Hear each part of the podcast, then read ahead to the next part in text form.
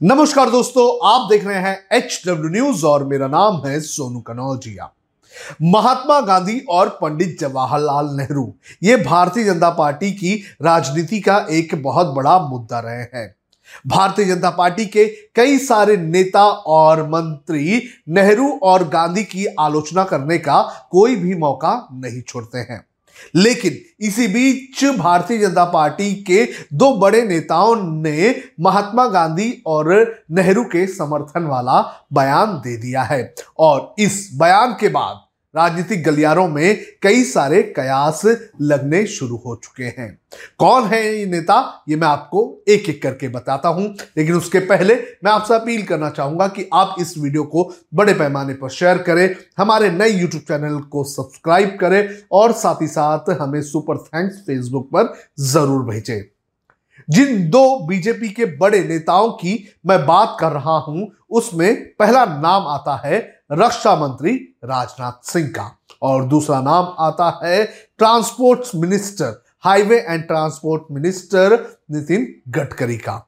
इन दोनों ने अलग अलग जगहों पर दो अलग अलग बयान दिए हैं। नितिन गडकरी ने अपने एक बयान में कहा कि, आज की जो राजनीति है, वो सिर्फ़ और सिर्फ़ सत्ता के लिए राजनीति की जाती है। लेकिन महात्मा गांधी और दूसरे स्वतंत्र सेनानियों के वक्त ऐसा नहीं था। उस वक्त राजनीति जो है, वो राष्ट्र कारण और समाज कारण के लिए की जाती थी। आप भी सुनिए, क्या कहा नितिन गडकरी ने। खरं म्हणजे ज्याचा उल्लेख या त्यात फार महत्वाचा एक प्रश्न आहे. तो प्रश्न आहे राजकारण या शब्दाचा. आता खऱ्या अर्थाने या शब्दाचा अर्थ समजून घेण्याची आवश्यकता आहे. राजकारण हे समाजकारण आहे, राष्ट्रकारण आहे, विकासकारण आहे की सत्ताकारण आहे?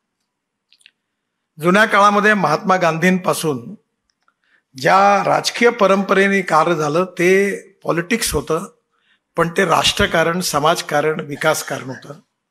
आणि आता जे आपण बघतो ते केवळ शंभर टक्के सत्ताकारण बघतो.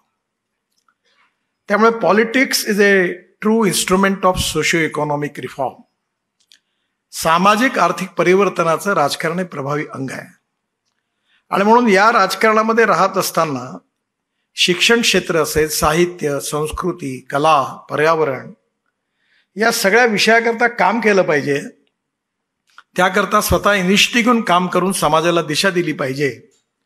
या भावनेतून गिरीश भाऊंनी आपलं संपूर्ण जीवन व्यतीत केलं. नितिन गडकरी ने यह भी कहा कि कभी कभी उन्हें ऐसा लगता है कि उन्हें राजनीति छोड़ देनी चाहिए। इसके बाद नाम आता है रक्षा मंत्री राजनाथ सिंह का।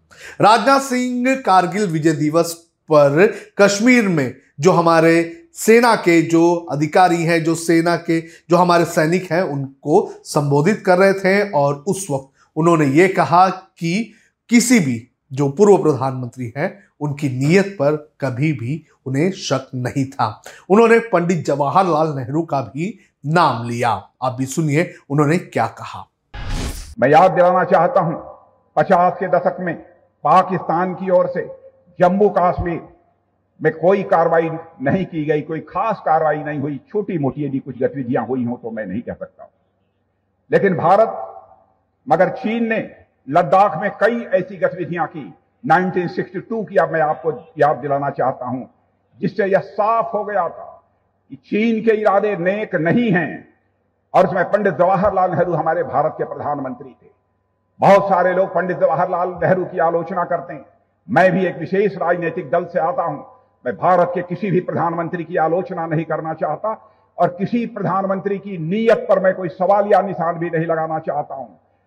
क्योंकि मैं जानता हूँ, नीयत में किसी की खोट नहीं हो सकता है, नीतियों को लेकर विवाद हो सकता है, नीतियों को लेकर तो हम आलोचना कर सकते हैं, लेकिन किसी की नीयत के ऊपर मैं कोई सवाल या निशान नहीं लगाना चाहता।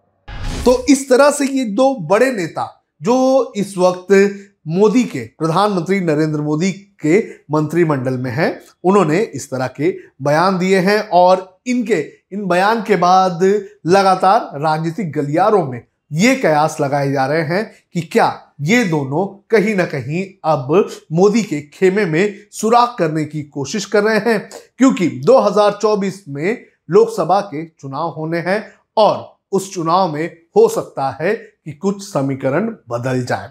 2019 में उसके पहले भी हमने ऐसा ही देखा था, लेकिन उसके बाद भी प्रधानमंत्री नरेंद्र मोदी की पॉपुलैरिटी पार्टी में और पार्टी के बाहर बढ़ती चली गई और 2019 में उन्हें एक बड़ी चीज़ हासिल हुई।